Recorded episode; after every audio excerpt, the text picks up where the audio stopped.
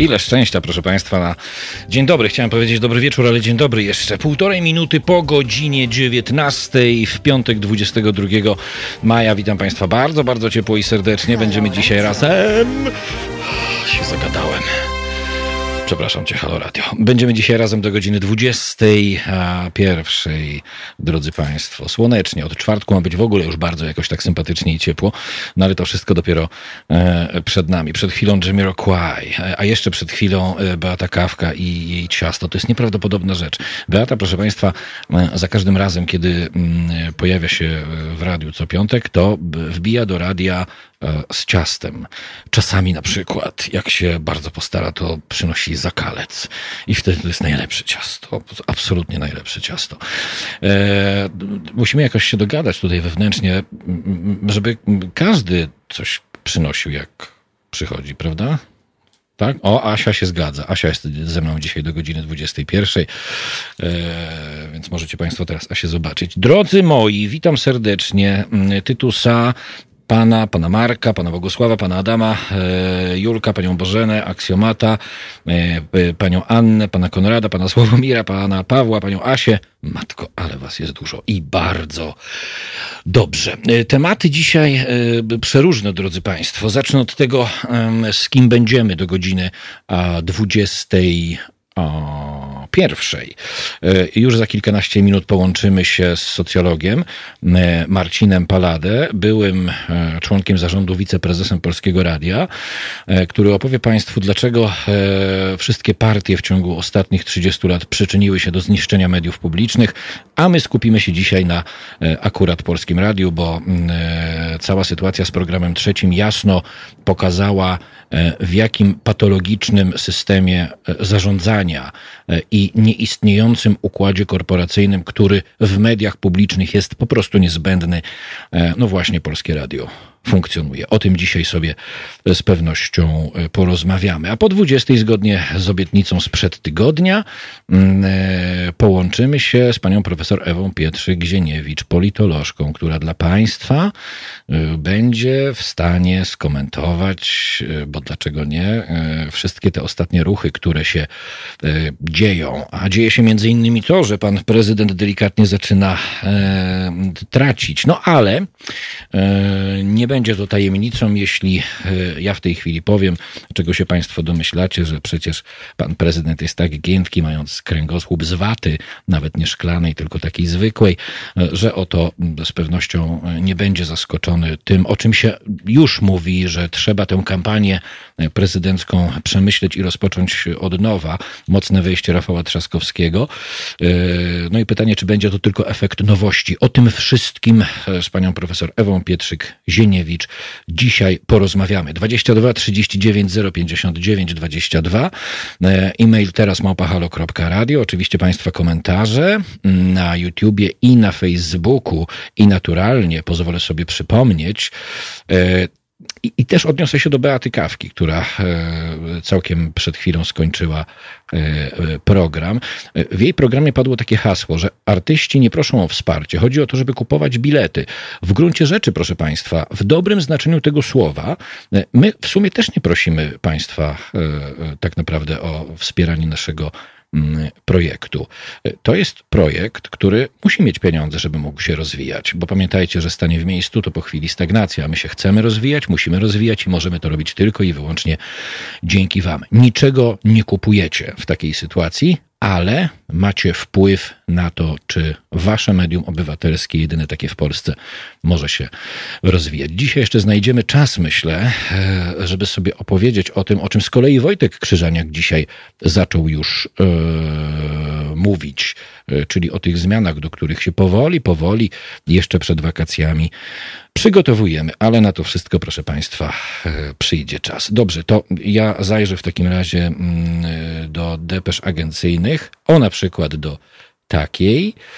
Mm, zaledwie dwa miesiące po odwołaniu z funkcji prezesa, Jacek Kurski będzie ponownie w zarządzie telewizji Szrot. Jak informuje pres, został tam powołany przez Radę Mediów Narodowych. I jednocześnie odniosę się, proszę Państwa, do tego, co Kurski napisał na Twitterze. Pojedynek filmów o pedofilii w telewizji e, linearnej. Nic się nie stało, 3,5 miliona widzów. Debata po filmie 2,5 miliona, czy tam 2,6. Zabawa wchowanego w TVN w środę milion dziewięćset. Tak, zgoda w telewizji klasycznej, konserwatywnej tak zwanej formie odbioru telewizji. Rzeczywiście zabawę wchowanego w TVN obejrzało, e, obejrzały niecałe 2 miliony ludzi, ale już na YouTubie to jest chyba 8 milionów, jak dobrze e, pamiętam.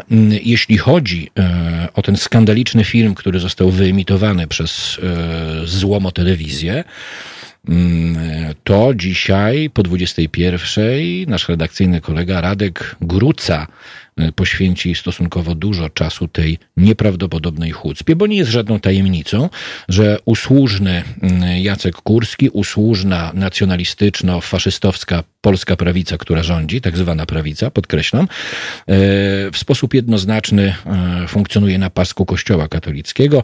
No i między innymi ta chucpa z filmem Latkowskiego mm, miała za zadanie, ma za zadanie od początku do końca przykryć być e, rzeczywiście ważny, potrzebny e, i nieprawdopodobnie dobrze, moim zdaniem przynajmniej zrobiony dokument, czyli Zabawę wchowanego braci Sekierskich. Przypomnę Państwu, że patronem tego filmu, patronem medialnym jest oczywiście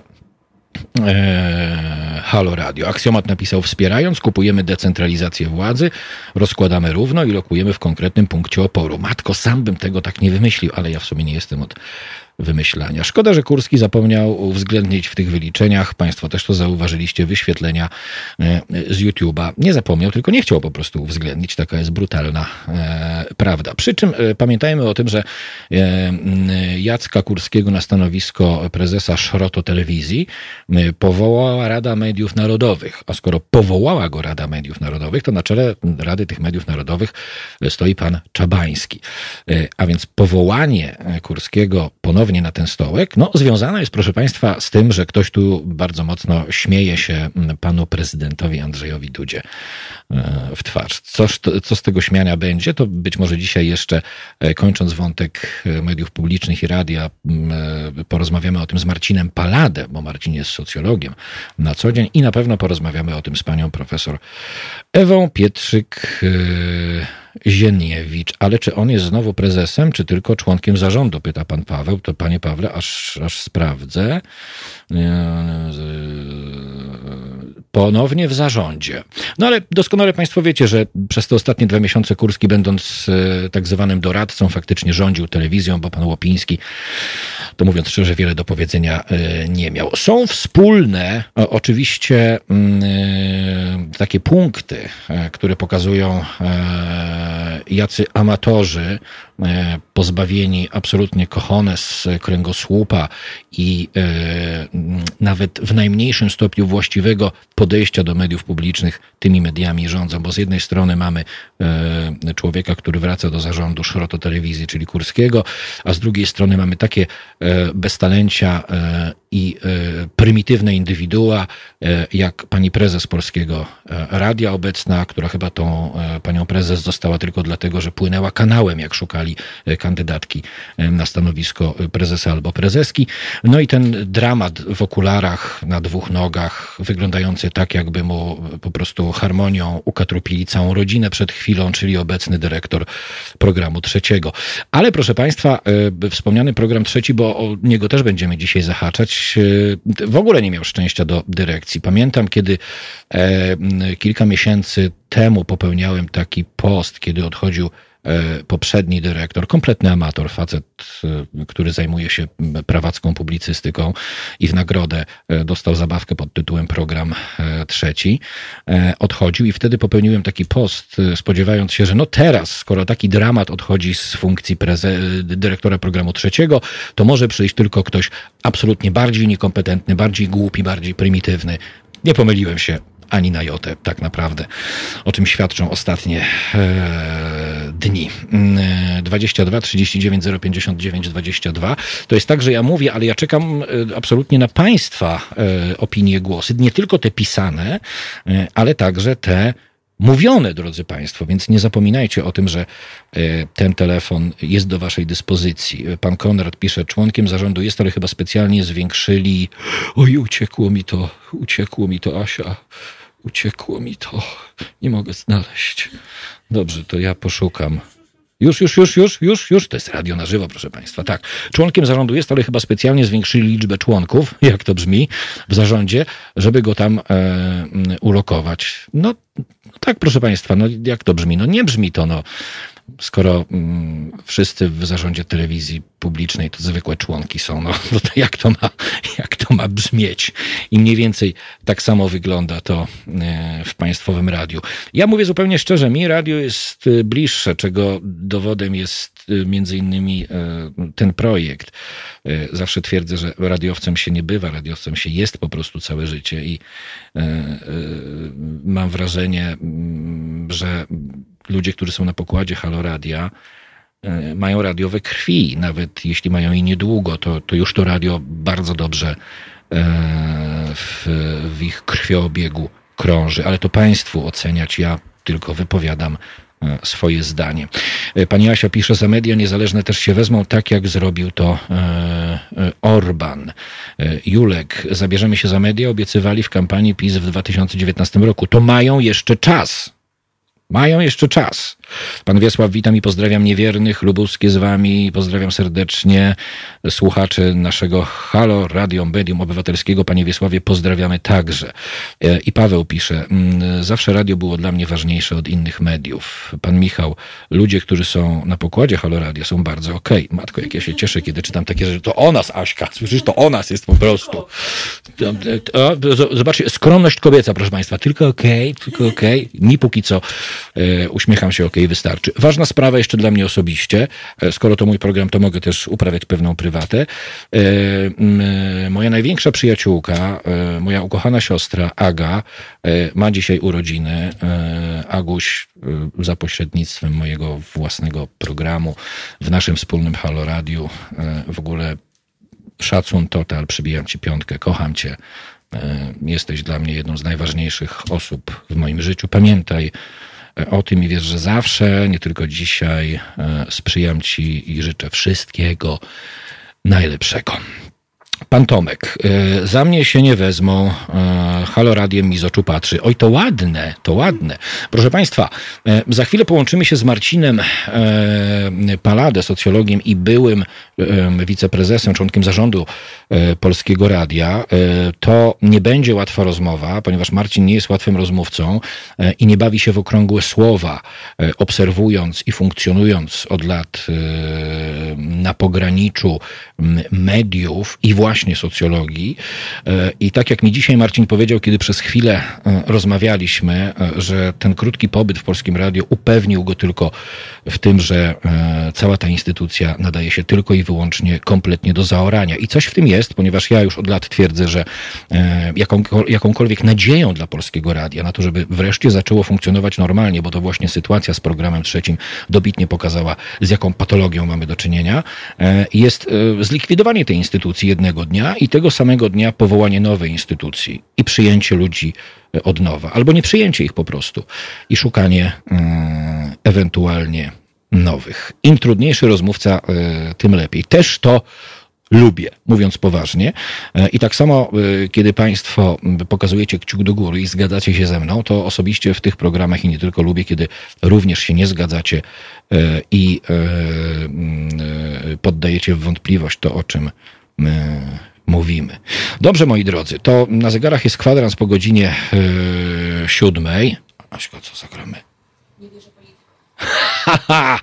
Tak, boż ja prosiłem, że to zawsze na początku było. Proszę Państwa, to teraz y, zgodnie z naszą niepisaną umową e, Tilt, y, nie wierzę politykom, bo ja po prostu politykom nie wierzę. Chciałem powiedzieć jak psom, ale to byłby bardzo nieładny, e, to by było takie bardzo nieładne określenie e, i podbicie do, do psów, które bardzo kocham. Więc po prostu zostańmy przy tym, że nie, że, przy tym, że nie wierzę politykom, e, bo e, moje 26 lat pracy w radiu skutecznie, w mediach skutecznie mi pokazało, ale głównie w radiu, że politykom po prostu wierzyć nie należy, dlatego mm, bez względu na swoje sympatie powinniśmy trzymać ich za twarz i kontrolować na każdym etapie prawdziwe media spełniające misję publiczną, tak jak Halo Radio, nie mają swoich sympatii ani politycznych, ani osobowych, w związku z czym Państwo je możecie mieć, ale pamiętajcie o tym, żeby na pewnym etapie, chociażby kontaktu z nami, oddzielać swoje sympatie, słabości, etc. od faktów, faktów i jeszcze raz faktów. To co, tilt i nie wierzymy politykom.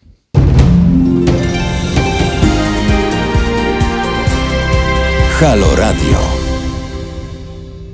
21 minut po godzinie 19 w piątek 22 e, maja. Ja nazywam się Kuba Wątły i będę z Państwem do godziny 21. Zgodnie z zapowiedzią e, witam mojego pierwszego gościa, Marcin Paladę, socjolog, a także e, do niedawna były członek zarządu, wiceprezes Polskiego Radia. Dzień dobry Marcinie. Dzień dobry Państwu, dzień dobry Panie redaktorze. Jakoś tak cicho po prostu, jakoś tak cicho bardzo. Jakoś tak głośniej proszę mówić, z werwą. Z werwą. Z werwą głośniej, a teraz lepiej, teraz o, lepiej. teraz znacznie lepiej, teraz znacznie lepiej. Zdecydowanie, a znacznie lepiej. To jeszcze raz się w takim razie przywitam. Dzień dobry Panie redaktorze, dzień dobry Państwu. Dzień dobry Panie Marcinie, nie będziemy udawać, że jesteśmy na ty. E, I będziemy na ty w takim razie, chyba, że Ci to przeszkadza. Nie, absolutnie nie. No to dobrze. E, Marcin, najpierw y, moja obserwacja i moja konstatacja.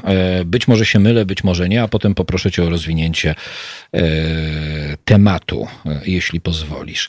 Media publiczne w większości cywilizowanych państw funkcjonują w taki oto sposób. Główne anteny mediów publicznych, podzielone, nazwijmy to sobie wiekowo, czyli antena dla młodych, antena e, dla inteligencji młodej e, w średnim wieku, potem antena dla ludzi 50 plus. Nie mówię o niszowych antenach w dobie cyfryzacji. Przekazują sobie zarówno prowadzących, jak i słuchaczy. Mówiąc wprost, pewnie za chwilę to wyjaśnisz. I teraz tak. To się nigdy nie działo w polskim radiu. Oddaję Ci głos. To się niestety nie działo nigdy w polskim radiu, ale żeby y, zacząć omawianie sytuacji, to myślę, że trzeba się cofnąć. Proszę, to, to myślę, że trzeba się cofnąć do początków, y, czyli pojawienie się programu trzeciego, który niejako był. Y, halo, halo. No tak się zdarza, proszę Państwa. Y, że sytuacja, w której polegamy na naszych y, łączach, które nie są naszymi prywatnymi y, łączami, tylko po prostu. No i o, o, o, już ta jest koncentracja Marcin. na. Tak, i ta koncentracja na, na y, młodszej części audytorium, czyli program Trzeci Polskiego Radia. I myślę, że to funkcjonowało dobrze w latach 70. i funkcjonowało dobrze jeszcze w latach 80. A co to znaczy Oczywiście dobrze, co to znaczy dobrze funkcjonowało? Co to znaczy dobrze funkcjonowało? To znaczy, że ta segmentacja rynku, to ta segmentacja rynku powodowała, że faktycznie ta jedynka była kanałem uniwersalnym, dwójka była kanałem elitarnym dla tej wielkiej sztuki, sztuki przez, przez duże, wielkiej sztuki przez duże W i w końcu trzeci program Polskiego Radia, a potem jeszcze te eksperymenty z rozgłością harcerską i czwórką, ale to powiedzmy, że to niszowa, niszowy kanał, więc skoncentrujmy się na tych trzech podstawowych i ta trójka faktycznie spełniała y, postawione jej zadanie, żeby, żeby być y, radiem dla osób przede wszystkim młodych y, w średnim wieku. Natomiast Problem, który się pojawił, y, to był problem związany z liberalizacją y, rynku po 1989 roku, po zmianach ustrojowych, kiedy nie mieliśmy z rozdzielnika czterech kanałów ogólnopolskich, bo tak chciała matka nieboszczka partia PZPR, tylko mieliśmy nowe zasady, w myśl tych, których y, każdy mógł się starać o koncesję. Nie wszyscy oczywiście te koncesje je mogli dostać, bo przypomnę, że te częstotliwości zwalniały się stopniowo, między innymi były zwalniane przez wojsko, wszystko po to, żeby można było zapełnić zapełnić kanałami y, odbiór dla y, potencjalnych słuchaczy. I po 89-90 roku yy, można powiedzieć, że media publiczne stanęły w miejscu, w tym sensie, że zamiast bacznie obserwować sytuację na rynku, zamiast do tego nowego rynku, nowego rozdania się dostosowywać, jak gdyby ugrzęzły w tym rozdaniu takim, można powiedzieć, post radiokomitetowy. No dobrze, ale wejdę ci w słowo, bo o czasach, o których mówisz, bo też będę musiał ci wchodzić w słowo, niestety. E, przeczytam oczywiście, komentarz oczywiście. jeden. Pan Paweł pisze, nie ma sensu aż tak daleko w historii grzebać. Jest sens, panie Pawle, żebyśmy zrozumieli, e, moim zdaniem, być może mojego gościa też, przekonamy się o tym, jaką patologią są media publiczne w Polsce z winy absolutnie wszystkich e, polityków i my nie grzebiemy aż tak daleko w historii, bo e, radio obchodziło niedawno jubileusz 100 lat. Mówimy o latach 70. i 80., ale według tego Marcinie, wracam do tego, o czym mówisz, co powiedziałeś, to Wtedy, nawet mimo, że to była mm, e, sytuacja wymyślona e, przez biuro polityczne KC i jego otoczenie, to jednak był w tym jakimś, jakiś sens. E, mieliśmy program czwarty edukacyjny, e, była trójka dla młodej inteligencji, była dwójka z muzyką poważną i była jedynka e, dla ludzi, no, upraszczając teraz, 50 plus to jakoś działało wtedy. Y, to jakoś działało, z tym, że tak jak jeszcze raz podkreślę, w latach 70., 80., do początku 90., te cztery kanały ogólnopolskie nie miały konkurencji. No chyba, że Jasne. za konkurencję uznać trzeszczące Radio Luksemburg, którego wielu z nas słuchało. Yy, I tak była nawet ta kwestia Radia Luksemburg, przypomnę, pojawiła się w wielkim przeboju zespołu Perfect, autobiografia. O tym przecież śpiewali. Wielu było takich, którzy słuchali, a już w komfortowej sytuacji byli ci, którzy mieszkali gdzieś blisko granicy zachodniej. Czasami ta fala gdzieś z Austrii czy Niemiec zachodnich dochodziła, więc można było mieć alternatywę dla tego, tego, co grano w trójce, ale chcę od razu powiedzieć, ja się na trójce wychowałem, tak od końca lat 70., najpierw jako paroletni chłopak w, w towarzystwie starszego ciotecznego rodzeństwa. E, pamiętam audycję w tonacji trójki, pamiętam Marka Niedźwieckiego, pamiętam e, Wojciecha Mana, Piotra Kaczkowskiego i potem mieliśmy, potem mieliśmy lata 80., które zakonserwowały też ten układ, który był wcześniej i nagle pojawia się wolny rynek e, radiowy.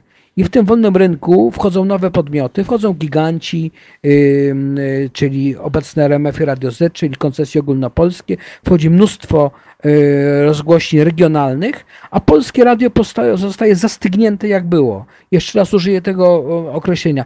Postradio komitetowe, czyli pieniądze z abonamentu, yy, ciepłe posadki, y, realizacja tak zwanej misji, Tyle tylko, że jak popatrzymy z roku na rok, jak spadał udział polskiego radia, y, no to doszliśmy w tej chwili do sytuacji, że o ile jeszcze kilkanaście lat temu, a nawet w czasie, kiedy ja przez chwilkę zasiadałem w, w, w zarządzie Polskiego Radia, udział czterech stacji ogólnopolskich, tak? To było, y, to było, y, jeśli policzyć trójkę i jedynką, to było kilkanaście procent, a tylko w ostatnich czterech latach cztery kanały ogólnopolskie straciły 40% słuchaczy. Dlaczego? Czyli coś się stało z tymi słuchaczami. To nie jest tak, że te 40% przestało słuchać radia. Oni poszli w innym kierunku, ponieważ ta oferta, którą dostali po 2015 roku, ale też wcześniej, bo nie byłbym obiektywny, gdyby nie powiedział, że odchodzili też i 7 lat temu, i 10, i 12, i 17, no między innymi dlatego, czy przede wszystkim dlatego, że stworzony model ciepłych posad i pewnych, pewnych pieniędzy.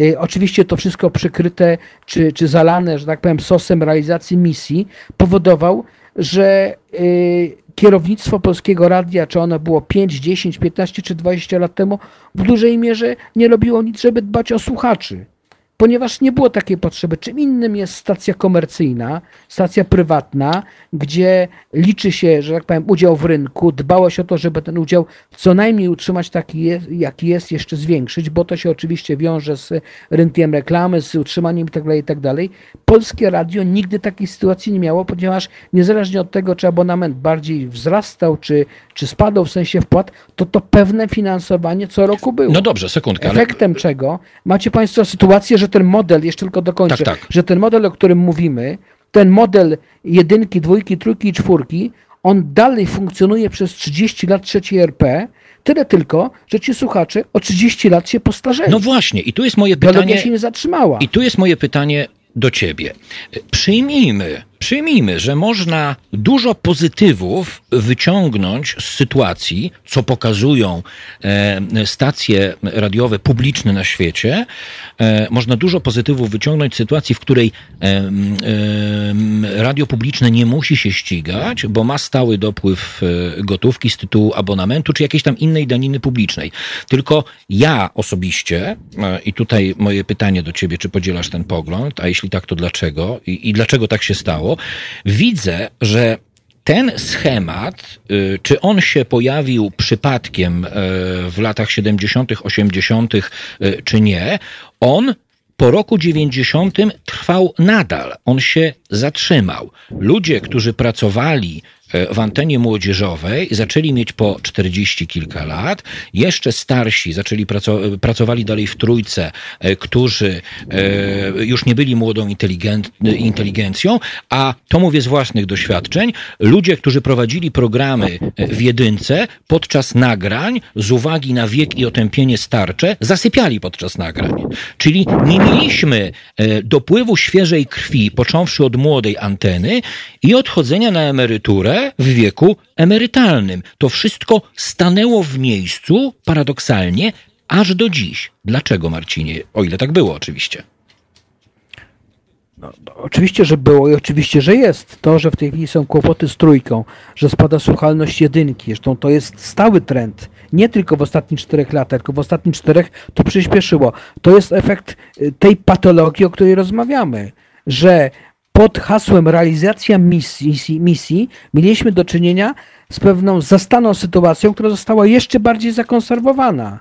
Czyli Y, to, co się działo na antenie, kto na tej antenie był, jak były układane y, programy, nie zależało od na przykład zbadania potrzeb potencjalnych słuchaczy, tylko bardzo często od tego, czy dziennikarka X, czy dziennikarz, y, dziennikarz Y podobał się zarządowi, czy, że tak powiem, przed po linii aktualnie rządzącej partii. Generalnie w taki sposób, sam wiesz dobrze, bo pracowałeś w radiu, Jasne. odbywało się zapełnianie grafika, zapełnianie anteny. I ta sytuacja się nie zmieniła rok, dwa lata temu, 5, 10, 15, efektem czego, jak słusznie powiedziałeś, jak ja kończyłem też moją poprzednią wypowiedź, mamy do czynienia z sytuacją, że ci 40-latkowie z trójki teraz mają po 70 i 80, ci prowadzący w jedynce 30 lat temu mieli po 50, a teraz, jak słusznie mówisz, zasypiają, a nawet, znaczy jest, byliby usprawiedliwieni, gdyby to było pasmo nocne radiowe, ale te zaśnięcia są także w paśmie przedpołudniowym czy popołudniowym o zgrozo. A, a e, jeszcze do tego wykonano manewr kompletny dla mnie niezrozumiały, zamieniając czwórkę radiową, wynosząc ją do internetu, de facto ją likwidując i w to miejsce robiąc kanał e, Polskie Radio 24, które notabene dobiło w dużej mierze radiową jedynkę, powodując, że duża część słuchaczy właśnie przepłynęła, przepłynęła do 24-godzinnego kanału informacyjnego. I żeby, I żeby jeszcze jednym zdaniem powiedzieć, tak. jak trafiłem do zarządu Polskiego Radia w styczniu 2016 roku, to na jednym z pierwszych posiedzeń zarządów w krótkich żołnierskich słowach powiedziałem, że to jest ostatni moment na to, żeby zawrócić tą nienormalną sytuację, która jest w mediach publicznych od 30 lat, tego zakonserwowania, ponieważ jest to prosta droga do katastrofy. Ja jestem zwolennikiem istnienia silnych mediów publicznych, ale jestem jednocześnie zwolennikiem, żeby te media publiczne cały czas się rozwijały, cały czas były online, czyli obserwowały to, co się dzieje na rynku, do tego rynku się dostosowywały, żeby walczyły o swoje miejsce na rynku. Bo tylko w ten sposób widzę realizację misji, że ta misja jest dla milionów słuchaczy, a nie dla kurczącego się rynku. I proszę sobie wyobrazić, że bodaj w lutym 2016 roku powiedziałem na zarządzie, że jedyną możliwością, którą ja widzę w tej chwili, to jest przeniesienie tej młodzieżowej czwórki do trójki radiowej i przeniesienie dziennikarzy z trójki radiowej do jedynki, co by dalej się wpisywało, że tak powiem, w ten ogólny podział, ale, ale dawało gwarancję, że ta trójka nie będzie tylko i wyłącznie w dużej mierze zdominowana przez dziennikarzy przy całym szacunku dla, dla ich dorobku 60, 70, 80-letnich, tylko będzie kanałem dla ludzi młodych. I żeby tak było, to muszą wejść ludzie z czwórki radiowej, a ci z trójki radiowej po prostu pójść do jedynki. Pamiętam reakcję dwóch pozostałych członków zarządu, którzy uznali, że w tym momencie prawdopodobnie mówię w języku niezrozumiałym suahiri afrykańskim, dlatego że ta myśl została zupełnie niepodchwycona. I dzisiaj proszę zobaczyć, mamy problem w polskim radiu w programie trzecim? Oczywiście, że mamy i tu pozostaje symetrystą, bo mam negatywny, negatywnie reaguję na to, jak odchodzą duże nazwiska, ale jednocześnie mam świadomość tego, że nikt przez ostatnie 30 lat tych dużych nazwisk, Mana, Niedźwieckiego, Kaczkowskiego i innych, nie zmusił do tego, żeby poszukali godnych dla siebie następców, że przyjdzie taki moment, kiedy oni tę trójkę radiową na Myśliwieckiej będą musieli systematycznie przekazywać ludziom młodszym. Dotyczy to nie tylko programu trzeciego. Ja y, uderzę tak w taką prywatną bardzo e, nutę. Mm, e, pamiętam, jak mnie i moich przyjaciół wyrzucano za czasów pierwszego PiSu e, z anteny młodzieżowej. My sobie chwilę później zdaliśmy sprawę, że to już jest ostatni moment tak naprawdę na taką pracę, mówiąc szczerze dla nas, ale nie o tym chcę mówić. Czy elementem dalszej patologizacji sytuacji sytuacji radia publicznego nie było de facto zlikwidowanie w ramach y, kultury słuchania radia w Polsce, bo to jest kultura eterowa w dalszym ciągu, nie było e, takim kolejnym kamieniem milowym patologii zlikwidowanie anteny młodzieżowej, która powinna tak jak w cywilizowanych radiach publicznych na świecie, być początkiem pracy e, radiowca w strukturach e, medium publicznego, no bo teraz tak naprawdę nie ma sytuacji, w której można by wystartować. Ja nie mówię o tym, że czwórka jest w internecie. Mówię o tym, że pozbawiono pierwszą w gruncie rzeczy, pierwszą dla radiowców, szczególnie młodych, antenę polskiego radia, ogólnopolskich pasm. Przecież to nie w tę stronę na tym etapie powinno chyba działać. No, oczywiście, że nie powinno w tę stronę działać, yy, ale podjęta została decyzja, żeby w miejsce czwórki zrobić Polskie Radio 24, co zaskutkowało likwidacją, de facto likwidacją kanału młodzieżowego. A przypomnę, że w tym kanale pracowali już przez lat, e, lata młodzi ludzie, którzy z powodzeniem, mając już styczność z anteną, będąc wyrobionymi za, za mikrofonami, za, za, mikrofonami, dołączyć do zespołu na przykład trzeciego programu Polskiego Radia, czy też nie zadano sobie trudu, e, chcę powiedzieć w ostatnich 5, 10, 15 latach, żeby otworzyć się na nowe, młode talenty, zarówno e, w czwórce, ale przede wszystkim w trójce radiowej. Efektem czego dzisiaj, jak patrzymy na te osoby odchodzące z trójki, te wielkie nazwiska, to to są już e, dziennikarze w podeszłym wieku, w dawno, że tak powiem, wieku emerytalnym, tylko problem polega na tym, że oczywiście jest kilku młodych, czy w średnim wieku dziennikarzy, którzy mogliby powoli wchodzić w ich buty, natomiast y, nie ma pełnej zastępowalności. Czyli innymi słowy, to, co było możliwe do przeprowadzenia, nie jest to proces łatwy, ale to jest proces, który można rozłożyć na długie lata, czyli rotacji tego, co jest, czyli wymiany stopniowo kadrowej, po to, żeby po pięciu, siedmiu czy dziesięciu latach doprowadzić do trwałych zmian, które spowodują, że odmłodzi się kadra prowadząca radio, ale przez to też, przez ich gusta, przez ich podejście, przez ich ocenę życia, da się także odmienić, odmłodzić słuchaczy. Proszę Państwa, e, na sekundkę zejdziemy z tego tematu. Marcin, muszę Ci ten komentarz przeczytać, bo nie byłbym sobą. E, Kwiacia pisze, Panie Paladę, blokuje Pan ludzi o odmiennych poglądach, jest Pan spis. Ja się trochę uśmiecham, bo znam Marcina od lat. Jeśli Marcin e, jest z PiSu, ja może tak trochę za Ciebie odpowiem, to ja jestem agentem Tadeusza Rydzyka, proszę Państwa. To tak e, dla, e, dla jasności. E, no ale to przeczytałem. To znaczy, ci, którzy mnie znają, Kuba, znasz mnie dobrze, znasz tak. mnie dobrze, wiesz, że mam poglądy na prawo od centrum, tak. że mam i nigdy się tego nie wstydziłem, tych poglądów takie miałem, takie mam i ich nie zmienię, no, niezależnie jest, od tego, jaka jest koniunktura. Ale to jest właśnie... Natomiast... E, ale to wejdę tak. ci w słowa, ale to jest właśnie taka sytuacja, proszę Państwa, z którą w Halo Radiu my tak naprawdę e, przez 30 lat trwania mediów zderzamy się po raz pierwszy. Ja już Państwu o tym mówiłem.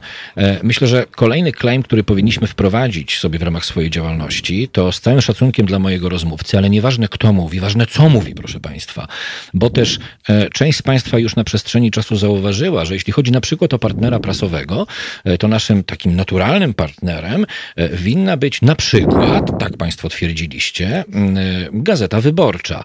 Tymczasem i my, ale co ważniejsze, druga strona w postaci dziennika Rzeczpospolita jest zainteresowana współpracą z takim produktem jak nasz. My, proszę Państwa, tworzymy tutaj zupełnie nową jakość i tą nową jakością jest to, że ludzie o różnych poglądach potrafią ze sobą w tym momencie rozmawiać, tak jak ja z Marcinem, i dochodzić do wspólnych merytorycznych wniosków, korzystając z jego e, wiedzy. E, podobnie takim taką zupełnie nową jakością jest to, że oto w sytuacji e, tej e, absolutnej polaryzacji, o której sam mówił się, o której my często mówimy, z radiem obywatelskim, społecznym, zajmującym się tematyką w gruncie rzeczy niszową w bardzo wielu sytuacjach, dla bardzo wielu także niszowych grup społecznych, współpracą z takim radiem zainteresowany jest konserwatywny dziennik Rzeczpospolita. To to jest właśnie nowa jakość, proszę Państwa, o którą nam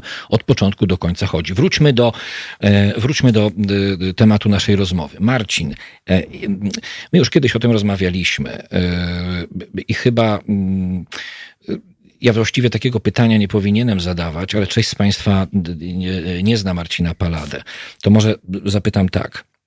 Czy my doszliśmy już do momentu, w którym nie można uzdrowić tego nowotworu z przerzutami, jakim jest, no już o telewizji publicznej nie wspomnę, skupmy się na radiu, tylko jest taki moment, kiedy trzeba zrobić e, jedno cięcie ostrym nożem, to znaczy zlikwidować te media, na przykład e, w poniedziałek, ale także w poniedziałek na zupełnie nowych zasadach powołać nowe media do życia.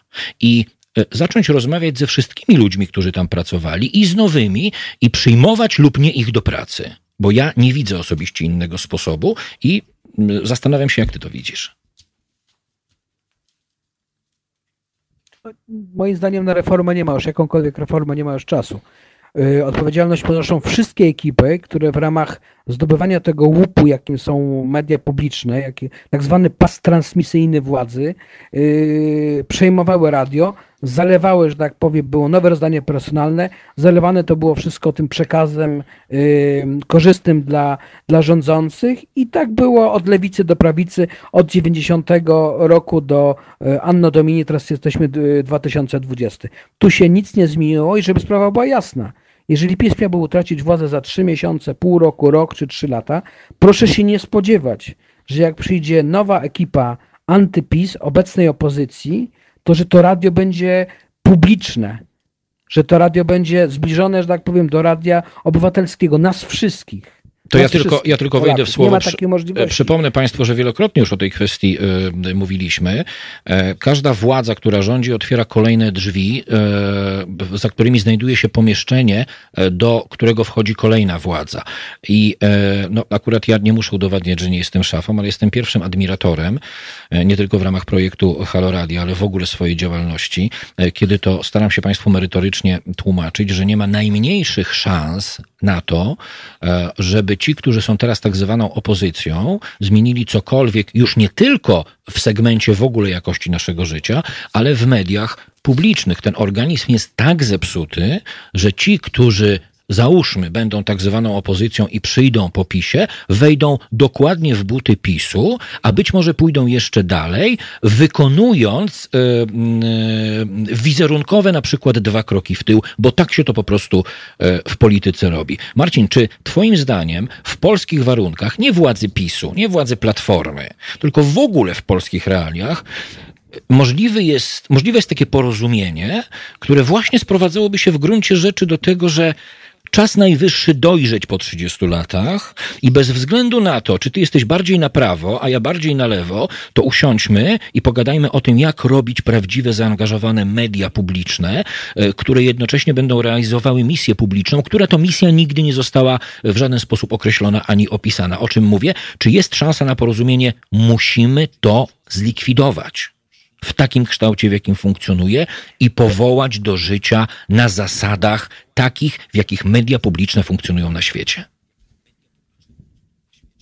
No, oczywiście, gdyby decyzja zależała od ciebie i ode mnie, to niezależnie od tego, jak powiedziałeś, że ty jesteś bardziej na lewo, a ja bardziej na prawo, to byśmy się z całą pewnością dosyć szybko porozumieli i wiesz o tym od lat, jak rozmawiamy, ponieważ niezależnie od naszych poglądów, mamy w głowie pewien model funkcjonowania medium publicznego. Czyli publicznego znaczy dla wszystkich z nas. To znaczy ja, będąc bardziej konserwatywny niż, niż progresywny, chciałbym mieć audycję dla siebie, chciałbym mieć swoją reprezentację w postaci dziennikarzy, komentatorów i ty z pozycji bardziej progresywnej też masz do tego w pełni prawo. Dokładnie. Tymczasem to, co obserwowaliśmy przez 30 ostatnich lat, to jest sytuacja, w której to nasze w sensie większości musi być zawsze dwa, trzy razy większe niż to, to, które jest w tej chwili w opozycji. A to przecież nie o to chodzi, bo, bo rzecz powinna się sprowadzić do tego, że skoro mamy tutaj finansowanie publiczne, a jak wiemy, ono było do tej pory w formie abonamentu. Teraz mamy jeszcze sytuację w postaci dodatkowego finansowania, ostatnio niespełna 2 miliardy złotych na Polskie Radio, rozgłośnie regionalne Polskiego Radia y, i Telewizję Polską, to przecież my podatnicy też mamy poglądy lewicowe, centrowe czy prawicowe. I w związku z tym, że nasze pieniądze wędrują na finansowanie mediów publicznych, to każdy z nas powinien odnaleźć kawałek siebie w ofercie polskiego radia. Czy to w programach informacyjnych, publicystycznych, czy to w muzyce, czy to w kulturze, yy, czy to w szeregu innych audycji, które z racji realizacji misji nałożonej na, na, na radiofonię publiczną powinno być realizowane. Tymczasem mamy sytuację, proszę Państwa, w której każda władza od 30 lat bije w swój bęben, powodując, że media publiczne, zarówno telewizja publiczna, o czym nie trzeba Państwa przekonywać na obecnym etapie, jak i radio publiczne e, grzęzną w bagnie coraz bardziej i e, coraz e, głębiej. Jeszcze raz zapytam, będzie w ciągu najbliższych lat, Twoim zdaniem, możliwość zlikwidowania mediów publicznych w takim kształcie, w jakim funkcjonują, po prostu zlikwidowania. Rozwiązujemy zarówno spółkę telewizyjną, jak i spółkę radiową i powołujemy je od nowa, mając przed sobą zasady, które nie funkcjonowały w mediach publicznych od 30 lat? No, moim zdaniem problemem nie jest sam manewr dokonania tego, czyli likwidacji, bo przypomnę, że obecna opozycja już zapowiada, że y, media publiczne ulegną daleko idącym y, zmianom w sensie ich funkcjonowania. Natomiast y, ty czy ja, no nie do końca wierzymy, że ta zmiana będzie polegała na tym, że to nowe medium będzie faktycznie dla wszystkich, niezależnie od tego, gdzie lokują swoje sympatie y, polityczne.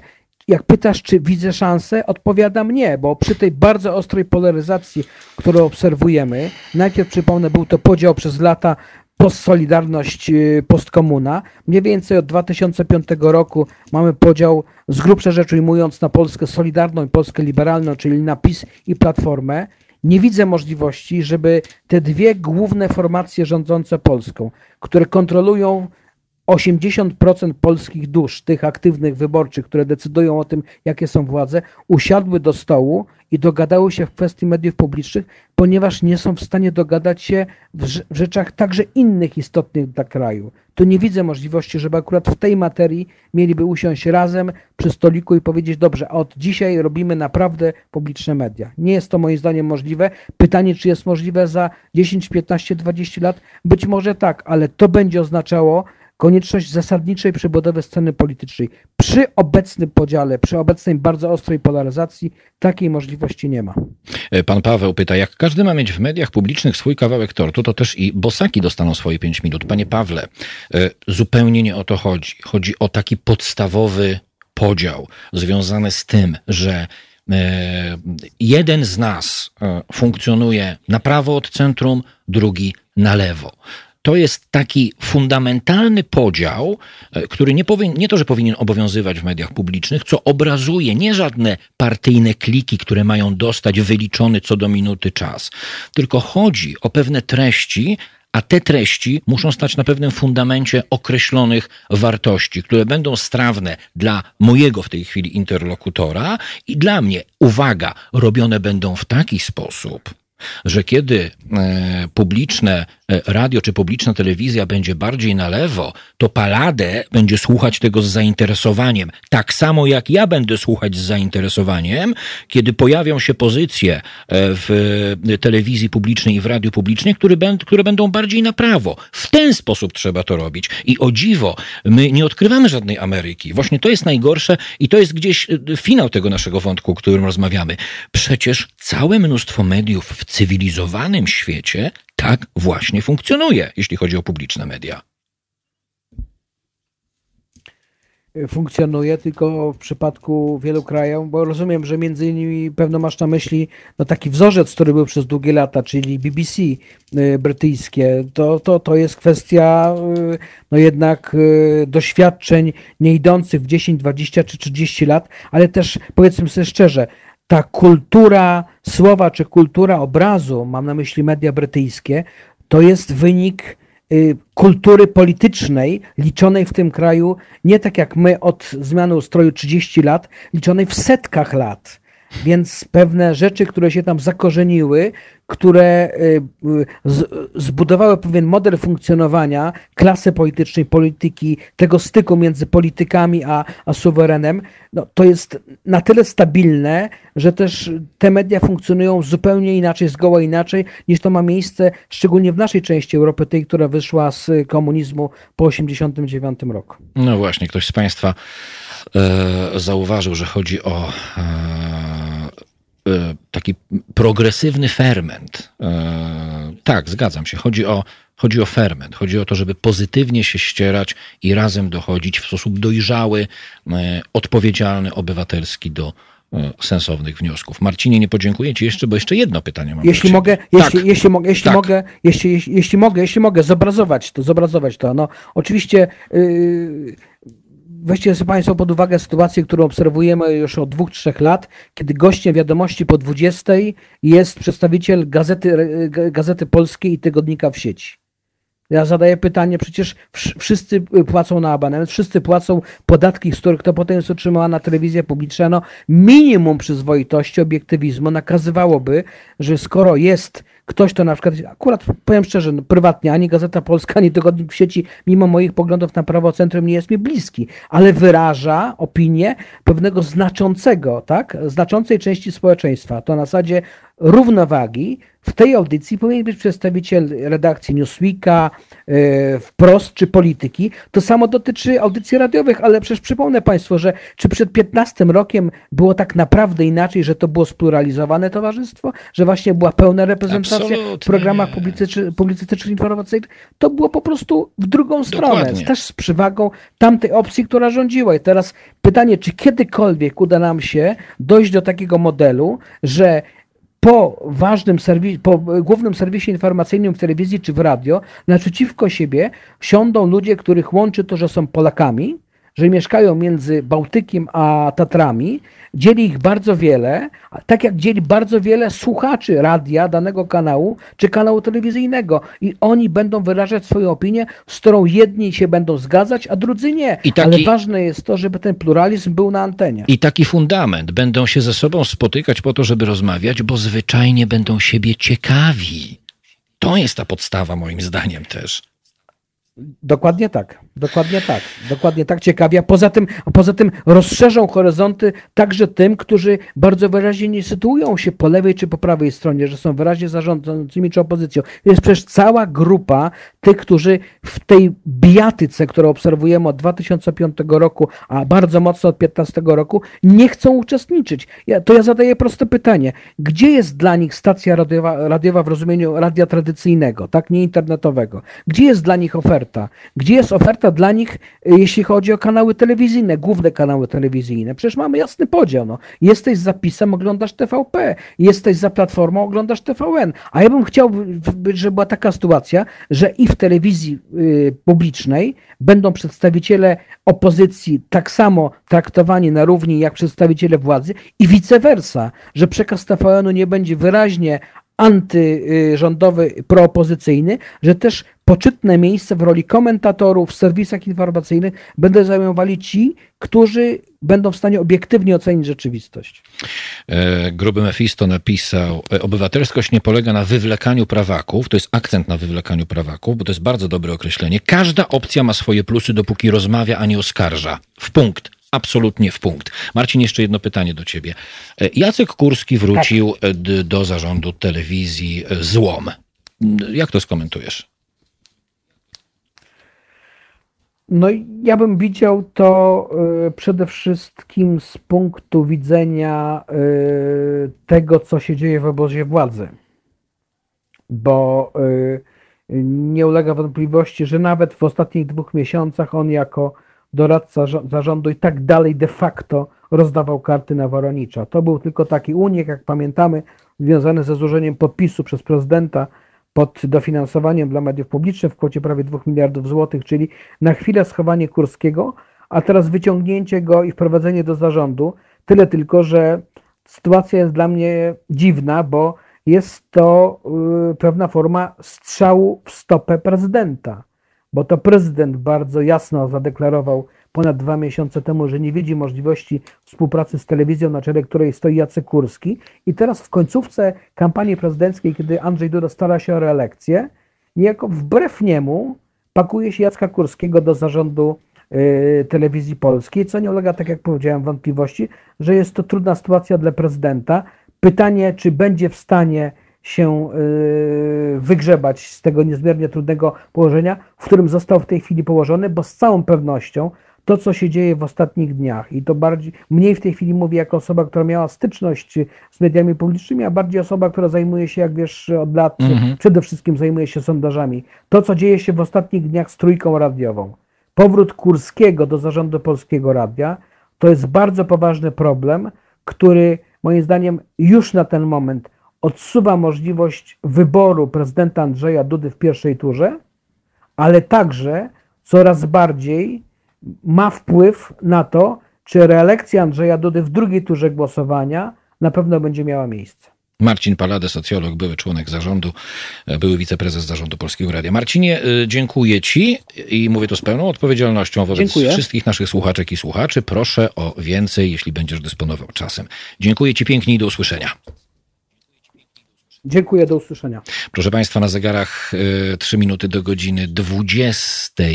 Y, kilka minut po 20 zgodnie e, z obietnicą połączymy się z panią profesor Ewą Pietrzyk-Zieniewicz, politolożką.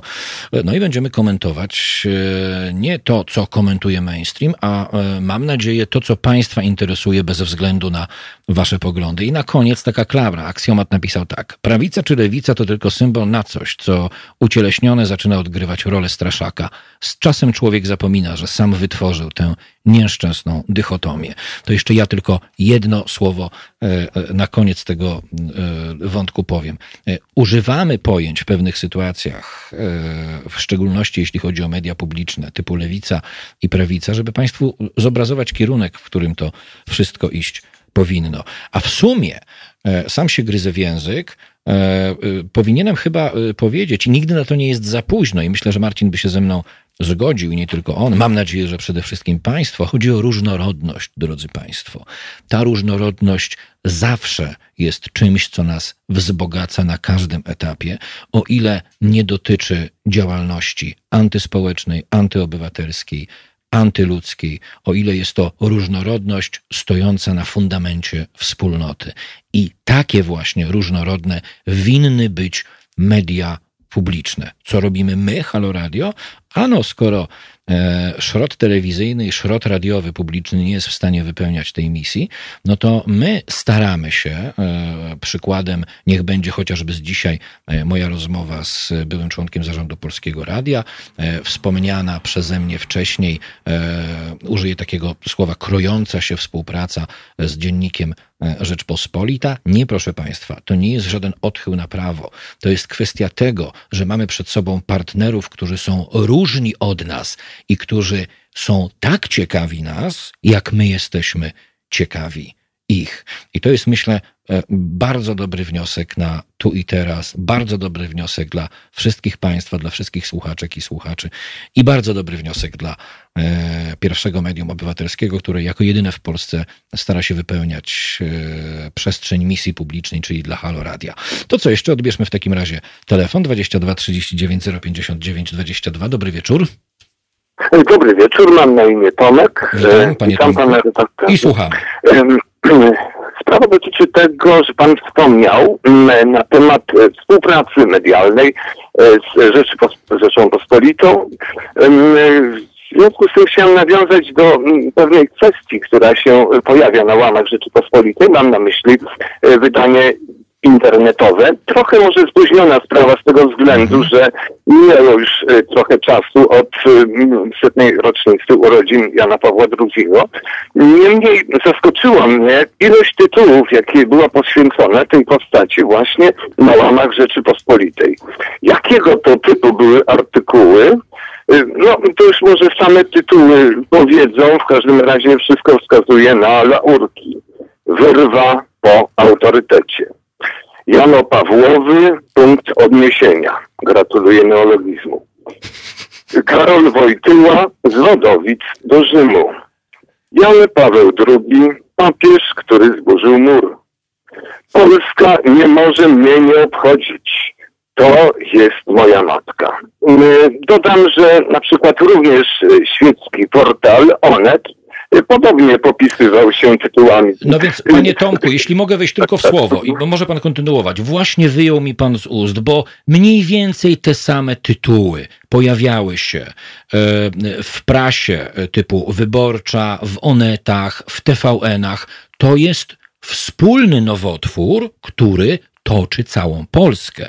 Tylko, e, bo e, o ile dobrze pana zrozumiałem, są takie środowiska, z którymi i my chcemy rozmawiać, i one chcą rozmawiać z nami, mimo że się różnimy. Ale są nas ciekawi, tak jak my jesteśmy ciekawi ich. Znajdujemy platformę, na której możemy się spotkać i ze sobą rozmawiać. Tu o to bardziej Owszem, chodzi. ale, no ale czy tym wspólnym mianownikiem musi być klerkalizm? To w tym Nie, no momencie nie. jakiś? Nie, nie, nie, nie, nie. No, z naszej strony nie ma żadnego wspólnego mianownika w postaci e, klerykalizmu, drogi panie. Nie, nie, No, nie. no właśnie, ale no, mam na myśli tę współpracę z Rzecząpospolitą. E, No, tu, tu wygląda na to, że wpływ na redaktorów, jak przypuszczam ze stylu, jakim się posługują retoryki dość młodych, e, no jednak ta jakaś podświadoma fascynacja, która e, każe w tekście na temat świecki zwracać się z pytaniami retorycznymi i wyeksponować słowo stwórca z dużej litery, no to jednak jest pewnego rodzaju, nie wiem na ile świadoma, na ile no, jakoś tak zaszczepiona mm, poprzez... Ależ ma pan całkowitą rację. Tylko słuchając Mhm. pana, mam wrażenie, że doskonale pan wie, że na to potrzeba e, w Polsce przynajmniej kilkudziesięciu e, lat. I być może, ja mam przynajmniej taką nadzieję, że to, że e, zupełnie swobodnie e, na bazie faktów i merytoryki rozmawiam sobie z Marcinem Paladę, który mówi, że jemu jest bardziej w prawą stronę od centrum i się tego nie wstydzi, to, że możemy zacząć współpracować y, z Rzeczpospolitą, bo ktoś może powiedzieć, no to jak pracujecie z Rzeczpospolitą, o której tutaj mówi pan Tomek i tych tytułach, to pracujcie sobie na przykład z Gazetą Polską. Doskonale wiemy, że to są dwa zupełnie nieprzystające do siebie światy. To właśnie tego typu dialogi i tego typu współpraca z, mo, y, z mojego punktu widzenia są zupełnie nową jakością w polskich mediach. No niewątpliwie. A jeżeli już media świeckie muszą pisać o religii, niech zastosują pluralizm. I napiszą na przykład, jak szczuje na ludzi e, przywódca islamu w Iranie, e, Ayatollah Khamenei. Może coś napiszą o Dalaj Lamie, a nie tylko w kółko na temat jednej religii, to nawet odłamu religii, którym jest kat- katolicyzm, a nawet nie całe chrześcijaństwo. Chrześcijaństwo ma około 40-50 tysięcy zarejestrowanych wyznań. Więc to, to jest Panie Tomku, powiem panu zupełnie szczerze, że to, o czym pan mówi, leży po naszej stronie i my od tego jesteśmy. Nie możemy naszych ewentualnych jakichkolwiek partnerów e, do niczego w tej sytuacji zmusić, ale my powstaliśmy po to, żeby wypełniać tę niszę, o której pan mówi i staramy się to robić. Panie Tomku, proszę częściej do nas dzwonić. Możemy się tak umówić? Oczywiście. Dziękuję Nie, ślicznie. Oczywiście. Dziękuję bardzo. Kłaniam się nisko. Pozdrawiam też słuchaczy Aloradia, wszystkich no, Dziękuję pięknie. Wszystkiego dobrego, panie Tomku. Cztery i pół Dziękuję. minuty po dwudziestej. Eee, to był pan Tomek, a za chwilę pani Ewa Pietrzyk-Zieniewicz, e, politolożka, będzie z państwem e, i z nami. E, no dobrze, no to Michael Jackson. Halo Radio. Na zegarach 10,5 minuty po godzinie 20 to jest y, wieczorne Halo Radio, proszę Państwa. Patrzę na Państwa komentarze oczywiście na YouTubie. Pan Grzegorz napisał ten niepodważalny, tu jest cudzysłów oczywiście, autorytet JP2 i jego spiżowe oblicze, jakie kreują wszystkie to warto podkreślić, wszystkie media, nie pozwala nam ruszyć do przodu. Ciągle tkwimy w ostrym cieniu kruchty. Eee, jeszcze jeden komentarz Państwa zauważyłem taki. E, Chaos pisze, współpraca powinna polegać na odsunięciu tych oszołomów od władzy, ale media nie są od tego, drodzy Państwo. Od tego są, no, to zabrzmi dziwnie, e, politycy, ale od tego jest także e, państwa aktywność obywatelska e, i społeczna. Nikt nie broni Wam się organizować. My do tego cały czas zachęcamy i bardzo często tłumaczymy, że poszczególne grupy społeczne i obywatelskie stojące na fundamencie demokratycznym powinny się absolutnie wspierać. To nie może tak być w dalszym ciągu, żeby protestowały kobiety, e, a lekarzy nie było na ulicach i odwrotnie, że tu protestują lekarze, a środowisk kobiecych dla przykładu nie ma. To musi zacząć działać e, razem, wspólnie, wespół w zespół w bardzo wielu e, sytuacjach. No ale do tego, proszę Państwa, e, trzeba społecznie dojrzeć. E, Robson, Polacy muszą zrozumieć, że wojna światopoglądowa to sztuczny konflikt, który absorbuje energię aktywnych obywateli, tak by nie zajmowali się sprawami naprawdę ważnymi dla każdego Polaka. Robson Piątka. 12,5 minuty po 20. E, Łączymy się z panią profesor Ewą Pietrzyk-Zieniewicz, politolożką, zgodnie z e, umową zeszłotygodniową. Dobry wieczór pani profesor. Dobry wieczór panu, dobry wieczór państwu. Pozdrawiam wszystkich. Bardzo się cieszymy, że jest pani z nami. Jestem. Pani profesor, y, to zaczniemy od tego, co już dzisiaj delikatnie dotknęliśmy. E, Mocne wejście Rafała Trzaskowskiego, e, Jacek Kurski e, znowu w zarządzie telewizji publicznej. To są przynajmniej dwa powody, e, dla których pan prezydent powinien się martwić, bo już chyba szans na reelekcję w pierwszej turze, bez względu na to, kiedy te wybory się odbędą, po prostu na tym etapie przynajmniej zwyczajnie nie ma.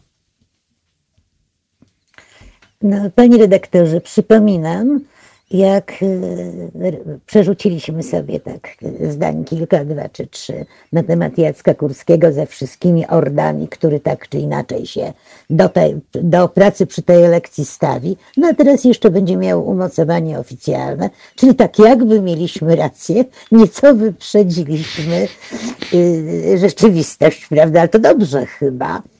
A druga rzecz, y, tak czy inaczej, y, na pierwszą turę szans nie ma.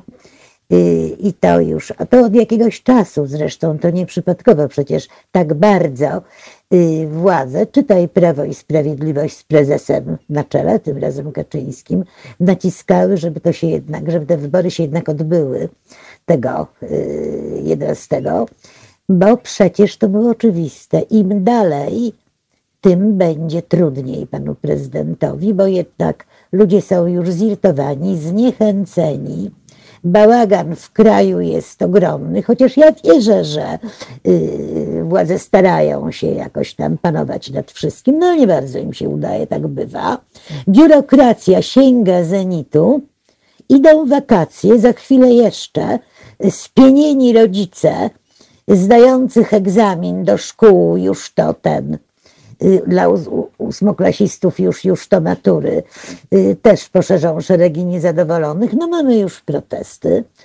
Więc, no a to wszystko, no musi rykoszetem trafiać w pana prezydenta Dudę, który już on sam nawet nie ukrywa, y, ale on w ogóle mało się udziela w tej sprawie, ale nie ukrywa nikt y, z obozu aktualnie rządzącego, że to jest ich pan prezydent, a nie nas wszystkich pan prezydent. Możemy to przyjąć do wiadomości, ale też i on będzie zbierał pokłosie. I to pokłosie sytuacji będzie ostre. No a poza tym żywność drożeje, ludzie pracę tracą. No cóż nam jeszcze tutaj wymieniać? No, wszystko chodzi gorzej, a nie lepiej. No a niestety tak to jest, że psychologicznie zawsze szuka się odpowiedzi na pytanie, kto nam to zrobił. Sam koronawirus tu nie wystarczy. Jednak, aby kochać, trzeba widzieć choćby cień postaci, jak mówił poeta, jak nie kochać, to też. I jednak pytamy personalnie. Myślenie abstrakcyjne tutaj y, mało pomaga i zresztą nielicznym jest dane ponoć. Więc to jakoś tak jest. Także tak, będzie druga tura. I tylko kwestia, jaka druga tura, o czym też już zresztą rozmawialiśmy. No, ale rzeczywistość się zmienia. Pani profesor, najpierw trochę takiej y, prywaty w pani stronę, bo tu całe mnóstwo y, y, pozdrowień y, w, w pani stronę skierowanych od bardzo wielu naszych y, słuchaczek i słuchaczy, więc czuję się w obowiązku absolutnie te pozdrowienia i wyrazy szacunku y, przekazać. Y, Przejdźmy do. Bardzo serdecznie dziękuję, ale nie dowierzam redaktorze, acz. Pan Tomek, miło, bardzo proszę w moim imieniu pozdrowić panią profesor. Powinna być pani doradcą niejednego męża z stanu. E, Miria, super pani profesor z humorem i na temat jak zawsze. Pan Grzegorz, dobry wieczór pani profesor. Mam czytać dalej? No nie, no, no przecież nie możemy sobie programu, to znaczy panu programu, zająć takim czytaniem, gdzieżbym śmiała. Nie. A, no teraz jeszcze dziękuję, chylę czoła. Gdybym w tej chwili miała kapelusz, to bym go zdjęła. Ups, jak to mile zabrzmiało. No ale i tak nie widać. No tak, no, ale b- przyjmujemy, że tak też by się stało, bo nie mamy No, podstaw, żeby, żeby Tak twierdzić, że nie. Dokładnie. Pani profesor, druga strona, trzech kandydatów, e, czyli mm, Rafał Trzaskowski, Szymon Hołownia i Władysław Kosiniak-Kamysz. E, no oni muszą zacząć się na poważnie podgryzać. E, e, I teraz pytanie, e, znowu wracamy do prezydenta. To będzie ukłon w stronę prezydenta, kiedy mm, panowie na poważnie wezmą się za mankiety od koszul na przykład na Za początek. siebie, tak. To znaczy za nogawki od spodni redaktorze, O. bo to tak jednak jest kopanie po kostkach i ciągnięcie za, no, tak. za nogawkę. No, czy muszą? To, to kwestia jak, w jakiej formule i na ile z klasą czynić to będą. A tutaj o trochę klasy to by się chciało, klasę polityczną bardzo, bardzo prosić, bo tą żenadą, która się odbywa na naszych oczach i kaleczy nasze uszy, już też jesteśmy zmęczeni. Ta kampania jest wyjątkowo spersonalizowana i to tak jakoś wyjątkowo brzydko. Tu ma ktoś do kogoś pretensje, że płakał i tam go obśmiewa. No faktycznie mężczyzna nie powinien być beksą, ale, ale to też nie powinno być i tematem jakichś tam takich właśnie rozważań dziwacznych. Tu ktoś komuś tam, tam wrzuca jakieś personalia inne. No naprawdę y, więcej klasy, panowie, bardziej zgodnie z kodeksem honorowym jednak rozdawać te ciosy i wyżej, wyżej, no powtarzam, nie po łydkach, nie po kostkach, no, nie ciągnąć się za nogawki. Więc naprawdę to będzie zależało od, od, tego, od tego, jak to będzie czynione, chociaż pan ma rację, że, że muszą się troszkę po, pokłócić, ale to jeszcze proszę dodać czwartego i tutaj pozwolę sobie na pewną uwagę. Naprawdę lewica zaczyna być mistrzynią, czy też mistrzem, jak kto woli, yy, nieudanych kampanii. Uczy się od No, platformy być po może. stronie lewej. No, no słowo daję, no to, to miał być jakiś taki, no y, jeszcze ciągle młody, ale i gniewny powinien być ten kandydat, a my mamy takiego pana y, uśmiechniętego w średnim Ale to skoro pani, skoro pani wspomina Roberta Biedronia, to nie sposób e, nie wspomnieć również człowieka, oczywiście kompletnie, m, nie wiem jak pani, ale nie z mojej bajki, ale e, nie sposób odmówić mu mm, konsekwentnej, skutecznej kampanii, oczywiście przebierania się na potrzeby tej kampanii w różne stonowane e, kolory ubrań. E, Mowa o Krzysztofie Bosaku. A tu muszę panu powiedzieć, że tu racja. Y, Pan Bosak niekiedy zaskakuje y, naprawdę rozsądkiem. Jestem, no jako żywo też nie kandydat mojej bajki, ale na tle tego coś, coś co, co się wyrabia, naprawdę pan Bosak się nie najgorzej Ale prezentuje. e, czy ja dobrze zrozumiałem? Bo A wie pan, jest mantra, tak? Bo zaskakuje rozsądkiem. Ja osobiście, pytanie, czy pani podziela te- tę opinię, Ja mam wrażenie, że to nie jest rozsądek. To jest y, bardzo dobrze skalkulowana e, postawa i komunikat, który ma się pojawić tu i teraz z rozsądkiem. Mhm. Wydaje mi się, że to może nie mieć wiele wspólnego. Redaktorze, może za, jak, jak gdyby zbyt skrótowo się wyraziłam, Mhm. jasne, że pan ma rację, ale to widzi pan, to jest tak, ja to wiem, pan to wie, ale ktoś, kto tak nie siedzi przy tej polityce blisko, bądź to z racji zawodu, bądź zainteresowań, bądź jedno i drugie, po prostu jak go posłucha, to mówi, no ten, ten prawicowiec całkiem, całkiem nie najgorszy. Nie, nie, to, to właśnie to jest tu uczyć się, panowie z lewicy, uczyć się. I aż dziwne, prawda? Że to tak się właśnie dzieje. Inna sprawa, że pan Bosak opiera się na takim poczuciu, yy, że yy, oni w zasadzie w tej grze dzisiejszej politycznej mogą okazać się niezbędni.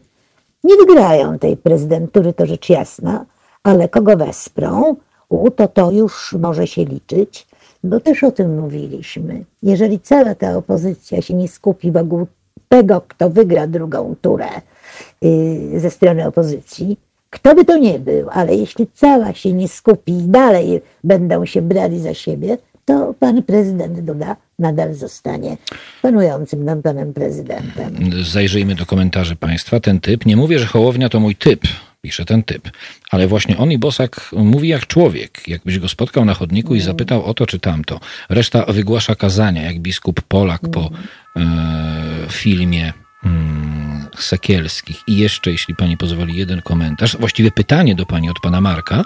Czy Konfederacja stanie się trzecią siłą? W dzisiejszym sondażu przeskoczyła Lewicę i PSL. Nie wiem, który to sondaż, ale powołuje się na e, tak pytanie widziałam. naszego słuchacza. I tak widziałam ten sondaż, rzeczywiście, bo tam pan Wstytarz, Biedroń i, i pan Jakubiak mają obaj po dwa punkty, zdaje się, a pan Kosiniak chyba za cztery, coś tak. W każdym razie rzeczywiście tak jest. Czy się stanie trzecią siłą? To znaczy, pan, po pierwsze, panie Marku, który pytasz, ja mam nadzieję, że nie. To, Też. to tak osobiście Też. mówię. Y, Natomiast jeżeli tak będzie szła kampania, jak to obserwujemy do tej pory, to kurczę, no, zwłaszcza lewa strona, tutaj znowu oddaje pole, jak gdyby tak, to jest coś takiego, oni jak gdyby patrzyli w lustro i widzieli jasno w zachwyceniu własne uśmiechnięte oblicza. No. Yy, nie, nie rozumiem tego, ale to przecież nie pierwsza taka kampania. A nie jest tak- Ta lewa. Ale pan Okej. Kosiniak, jeszcze jedno zdanie. Tak, tak, tak. Wie pan, może być niedoszacowany. Dlatego, że zawsze i PSL jako y, partia była niedoszacowana tam w różnego typu badaniach i ich kandydat też y, y, zwykle jednak miał troszkę więcej niż, niż to z wielu badań y, wychodziło. Pan Kosiniak dzielnie jeździ po tak zwanym terenie, a to głosami tak zwanego terenu niedużych miast się prezydentury wygrywa, zwłaszcza przy takiej stawce wyrównanej, to znaczy w tym wypadku nie prezydentury, tylko drugą turę, ale rzeczywiście oni tam też się powinni zastanowić, dlaczego spada. Y, Pan y, Trzaskowski natomiast w tej chwili no, zbiera bonusy jako nowa twarz po tej absolutnie chybionej y, kampanii pani Kidawy Błońskiej i zresztą po tej, no, przy całym szacunku i sympatii dla osoby chybionej kandydaturze, bo powtarzam, tu fajter potrzebny, a y, oni postawili na elegancką damę dworu. No. Yy, także po tym pan Trzaskowski, który wszedł ciałem, i tam się i rozepchnął się tak mocno łokciami, no to rzeczywiście y, musiało zadziałać. Ale jak to będzie za dwa tygodnie, głowy bym nie dała. Natomiast pan Hołownia, człowiek nowy, prawda? A jesteśmy wszyscy naszą klasą polityczną zmęczeni, bo pan ma rację. I ci słuchacze, którzy to zauważają, też no mają 100% racji, że oni do nas przemawiają. Taka poza mistrza i nauczyciela wobec słuchacza ucznia. No nie no, jak gdyby nie ma powodów do, y, do takiej pozy, a jeszcze niekiedy nie, wnoszą twarz jak cenną rzeźbę. Ja to, ja to tak Tak, nazywam. tak, No. dokładnie tak. I wie pan, no nie, no, no to nie, nie, nie robi yy, sympatii, popularności i zbierają tego efekty panowie, no bo kobiety już nie mamy, więc chciałoby się krzyknąć panowie, starsi panowie, no. E, Nie tak. e, Nasz słuchacz, pan Marek, e, uzupełnił swoją wypowiedź. To był sondaż poparcia dla partii politycznych Kantar, podany przez Polską Agencję Prasową, jeśli państwo będą zainteresowani. A z kolei inny pan Marek napisał tak. Gdybym nie znał poglądów tego naziola, byłbym skłonny na niego zagłosować. Pragmatyzm, No. wiedza, pomysł, reszta w lesie. Ta reszta w lesie mi się podoba, bo to takie charakterystyczne dla polskich faszystów. Tak, ale, ale naprawdę, no, czyli od tego zaczynaliśmy dzisiaj. I to właśnie chciałam powiedzieć, że gdyby jak ktoś nie jest blisko tego krwiobiegu polityki, to patrzy, a tutaj całkiem rozsądny sobie młody człowiek, mało tego, który, który mówi ostro wyznas, nie róbcie durniów.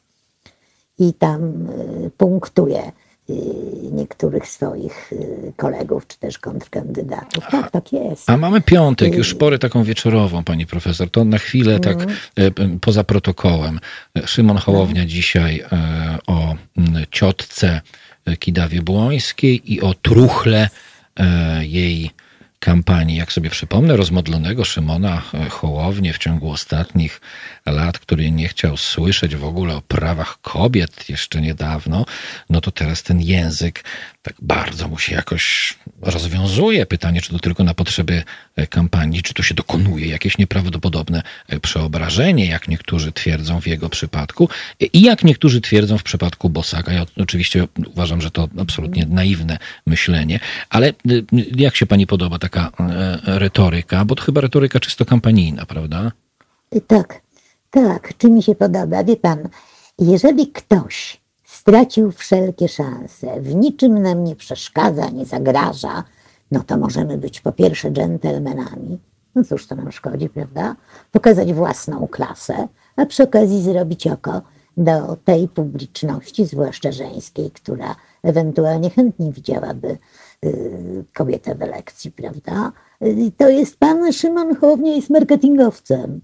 On się zna na mediach i to niekiedy się czuje. To widać, słychać i, i, i czuć. I, i, I to tak będzie. No. Natomiast powtarzam, on idzie na razie niesiony taką falą naszego zniechęcenia do klasy politycznej jako takiej. Będę się upierać tutaj. Jasne. Mało tego, on mówi, mówi też, że żadna partia, żadne tak, ja chcę być prezydentem, który partią, partiami rządzi, a nie takim, którym rządzi partia. Ładne, prawda? Jest to jakaś mantra, tylko tyle, że tu dalej i tu to właśnie te kampanii na Boga, przecież już ktoś mu powinien odpowiedzieć, że drogi panie, wszystko pięknie, tylko tyle, że w, y, w naszym systemie politycznym bez zaplecza partii politycznej jako żywo niewiele zrobić się daje. To zresztą pan Kukis już powiedział parę razy publicznie, że też jak wchodził do polityki, to mu się wydawało, że ile to on nie zdziała. No a dzisiaj już mówi, nie, wydawało mi się, realia są inne. I gdyby Polacy o tym troszkę posłuchali, to może ten taki, te, te okrzyki, że ja tutaj bez partii, bez polityków, bez żadnych takich, no, y, oceniono by jako piękne, ale w dzisiejszym systemie politycznym naszego kraju po prostu o tyle nierealne, że nie prezydent o wielu rzeczach decyduje. No o czym niby wiemy, ale nam to jakoś umyka. Czy istnieje realne prawdopodobieństwo, to pytanie od naszego słuchacza, że Hołownia przeskoczy Trzaskowskiego i będzie jedynym konkurentem Dudy? Wie pan, za dwa tygodnie bym wolała odpowiedzieć na to pytanie, bo nie, nie, chciałabym znać datę wyborów, to po pierwsze. Jasne. Ja tu mogę tylko tak, realne prawdopodobieństwo zawsze istnieje. Yy, Notabene, dlatego powiedzmy panu Kosiniakowi-Kamyszowi bardzo bym doradzała, gdybym miała mu doradzać, nie rezygnować. To już tak bywało, że, że tam gdzieś dołowały te sondaże, a potem wychodziło, że szansa jest, jest całkiem spora. O, pan Biedroń o tym mówi, że jak w Słupsku, w Słupsku zaczynał, to też miał tam y, bardzo niskie to poparcie, a potem wygrał w cuglach. No zresztą kiedyś sam urzędujący pan prezydent w ogóle nie był brany pod uwagę bardzo długo jako ten, który może wygrać, prawda? A potem co? No a potem się wzięło i narobiło. Także wie pan, no, nieprzewidywalne są wolty elektoratu. Premie Lechitów wspaniałe, ale bardzo emocjonalne i w uczuciach niestabilne.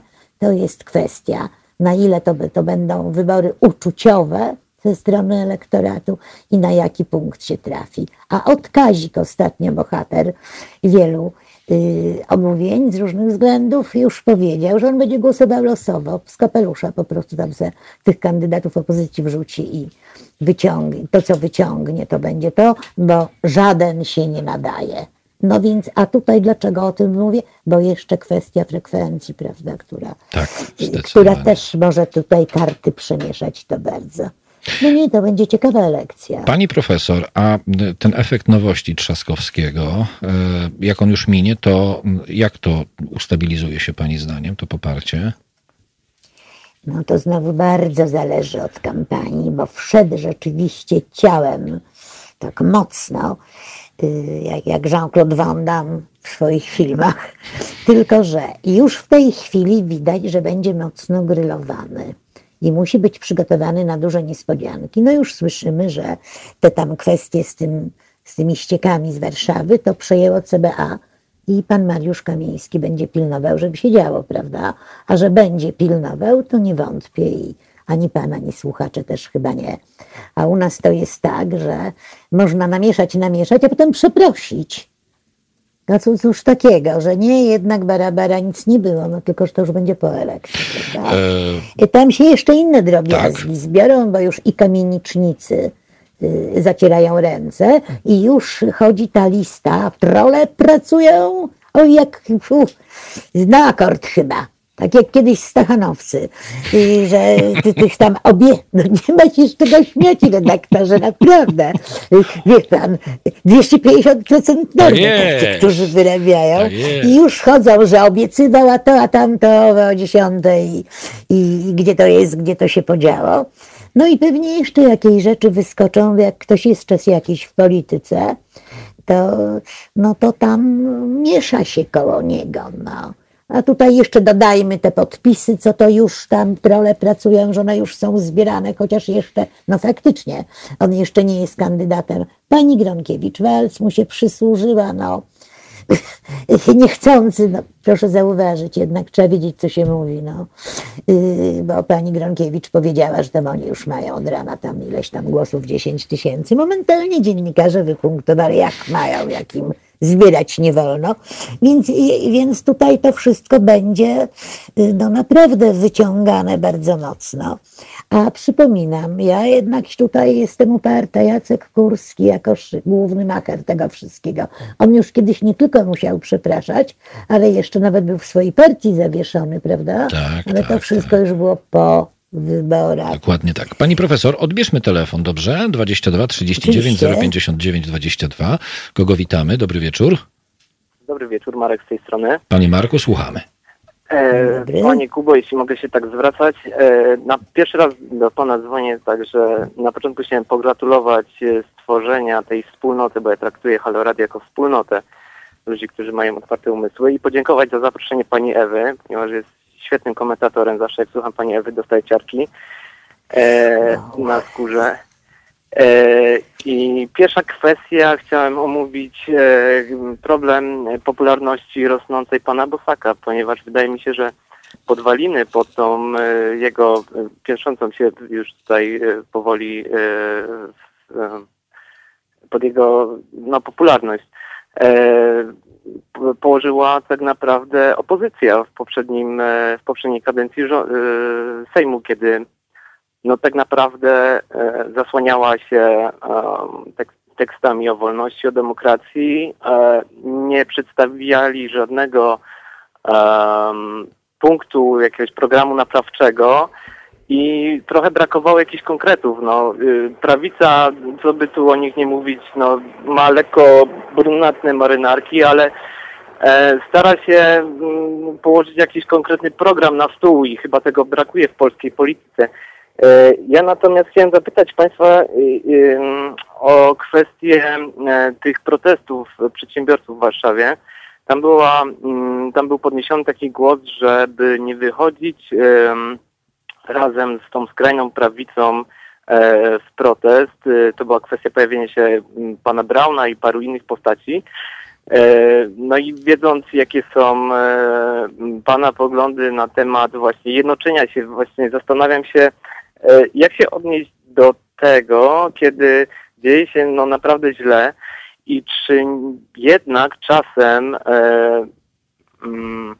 czy przeszkadzałby panu na takim proteście kroczyć obok kogoś takiego jak Grzegorz Braun, gdyby gdyby cel marszu e, w tym momencie protest przeciwko temu, co się dzieje, przeciwko nieudolnej walce z kryzysem, miałby e, sensowny, sensowne hasła, sensowny program. Panie Marku, to ja odpowiem tak. Pani profesor, pytam panią ja w takim razie, czy świadomi, e, krytycznie myślący obywatele stojący na fundamencie wartości e, społecznych, demokratycznych e, powinni ręka w rękę iść z takimi elementami na jakimkolwiek proteście e, jak Brown, bo też pamiętajmy, że na tej scenie podczas protestu pojawił się z polską flagą e, pan, który publicznie palił e, kukłę przypominającą Żyda. Czy powinniśmy z takim elementem iść w jakimkolwiek proteście, pani profesor?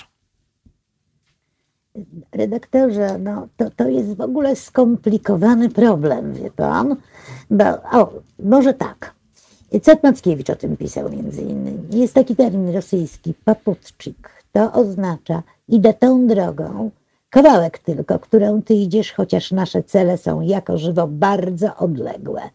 Więc tutaj chyba trzeba by się bardzo dystansować i gdyby się decydować na jakąś wspólną manifestację, no to przecież od tego są media, żeby ją komentarzem oprawić. W tej konkretnej sprawie mogę iść z wami, we wszystkich innych nie.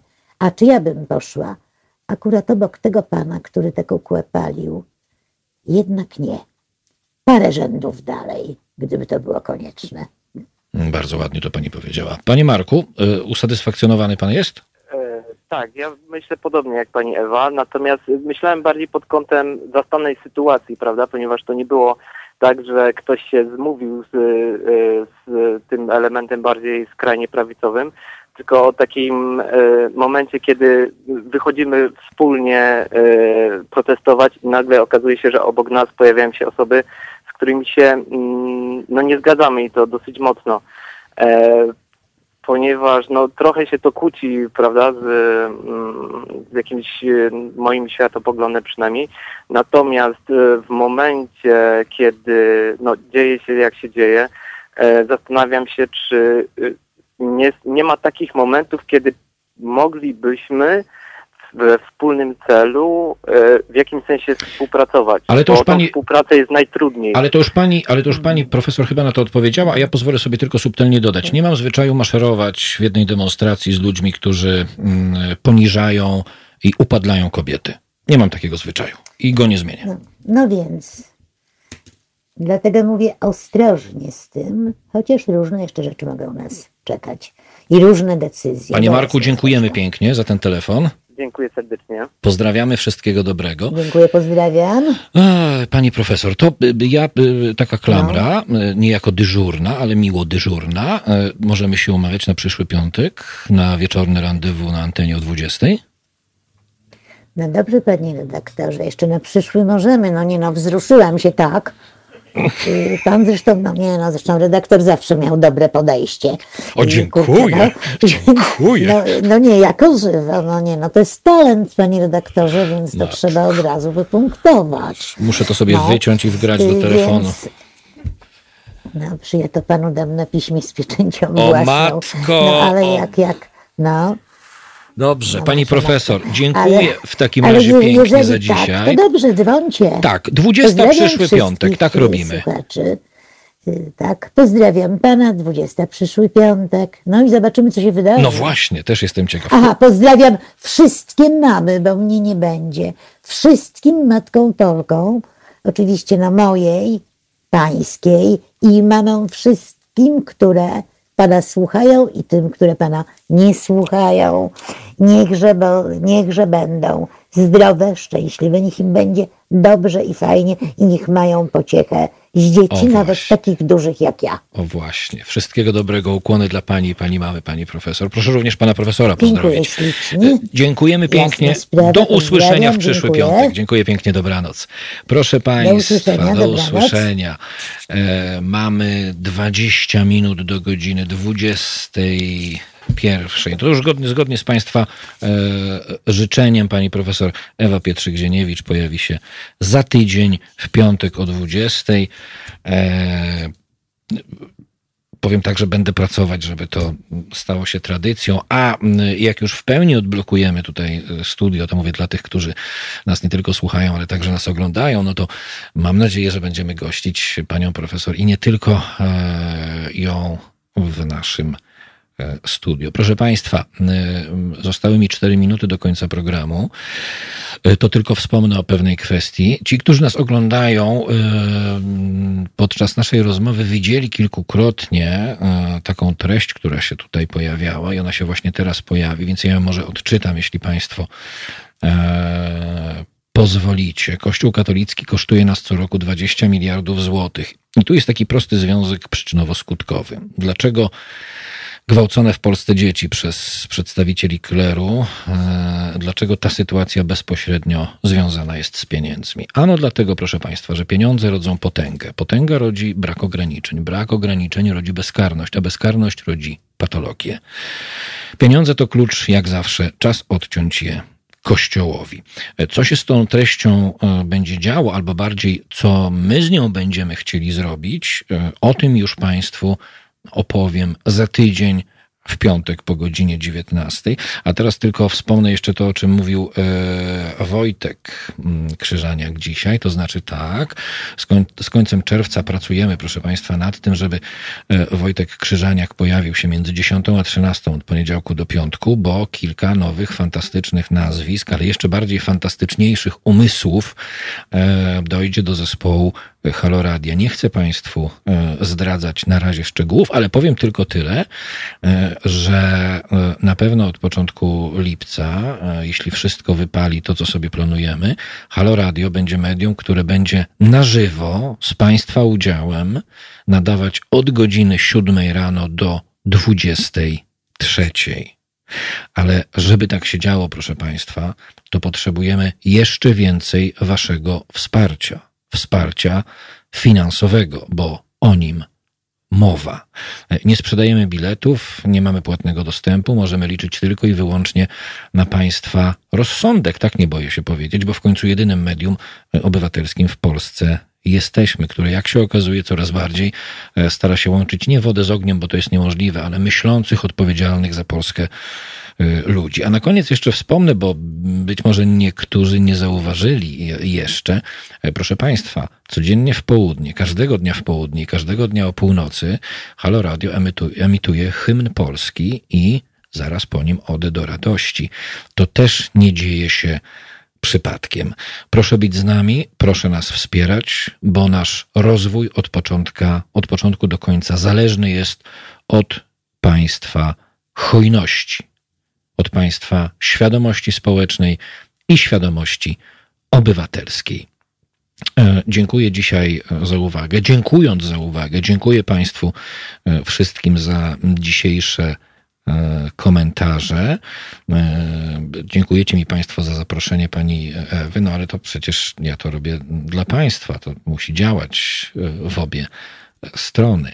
Ale to nie jest tak, że Państwu schlebiamy w ten sposób, e, tylko zapraszamy najlepszych, najbardziej wartościowych, e, najbardziej przenikliwych i najbardziej inteligentnych gości. Nad tym pracujemy. Po to ten projekt od 1 października 2019 roku gra dla Państwa i razem z Wami. A właściwie to więcej gada, bo o to chodzi, a trochę mniej gra.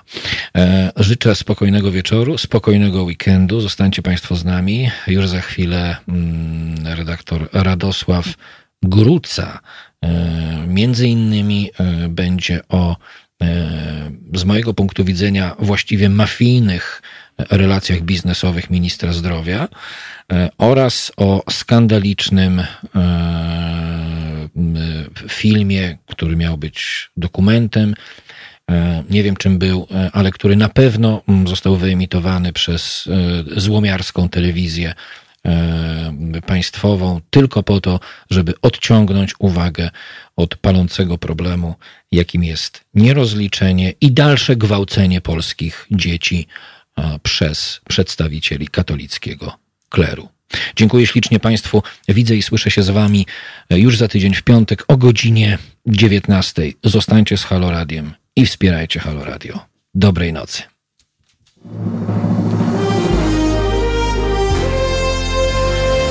To proste. Żeby robić medium prawdziwie obywatelskie, potrzebujemy Państwa stałego wsparcia finansowego. Szczegóły na naszej stronie www.halo.radio, w mobilnej aplikacji na Androida i iOS-a oraz na koncie Fundacji Obywatelskiej w serwisie www.patronite.pl. Naszym darczyniom i darczyńcom serdecznie dziękujemy. www.halo.radio. Słuchaj na żywo, a potem z podcastów.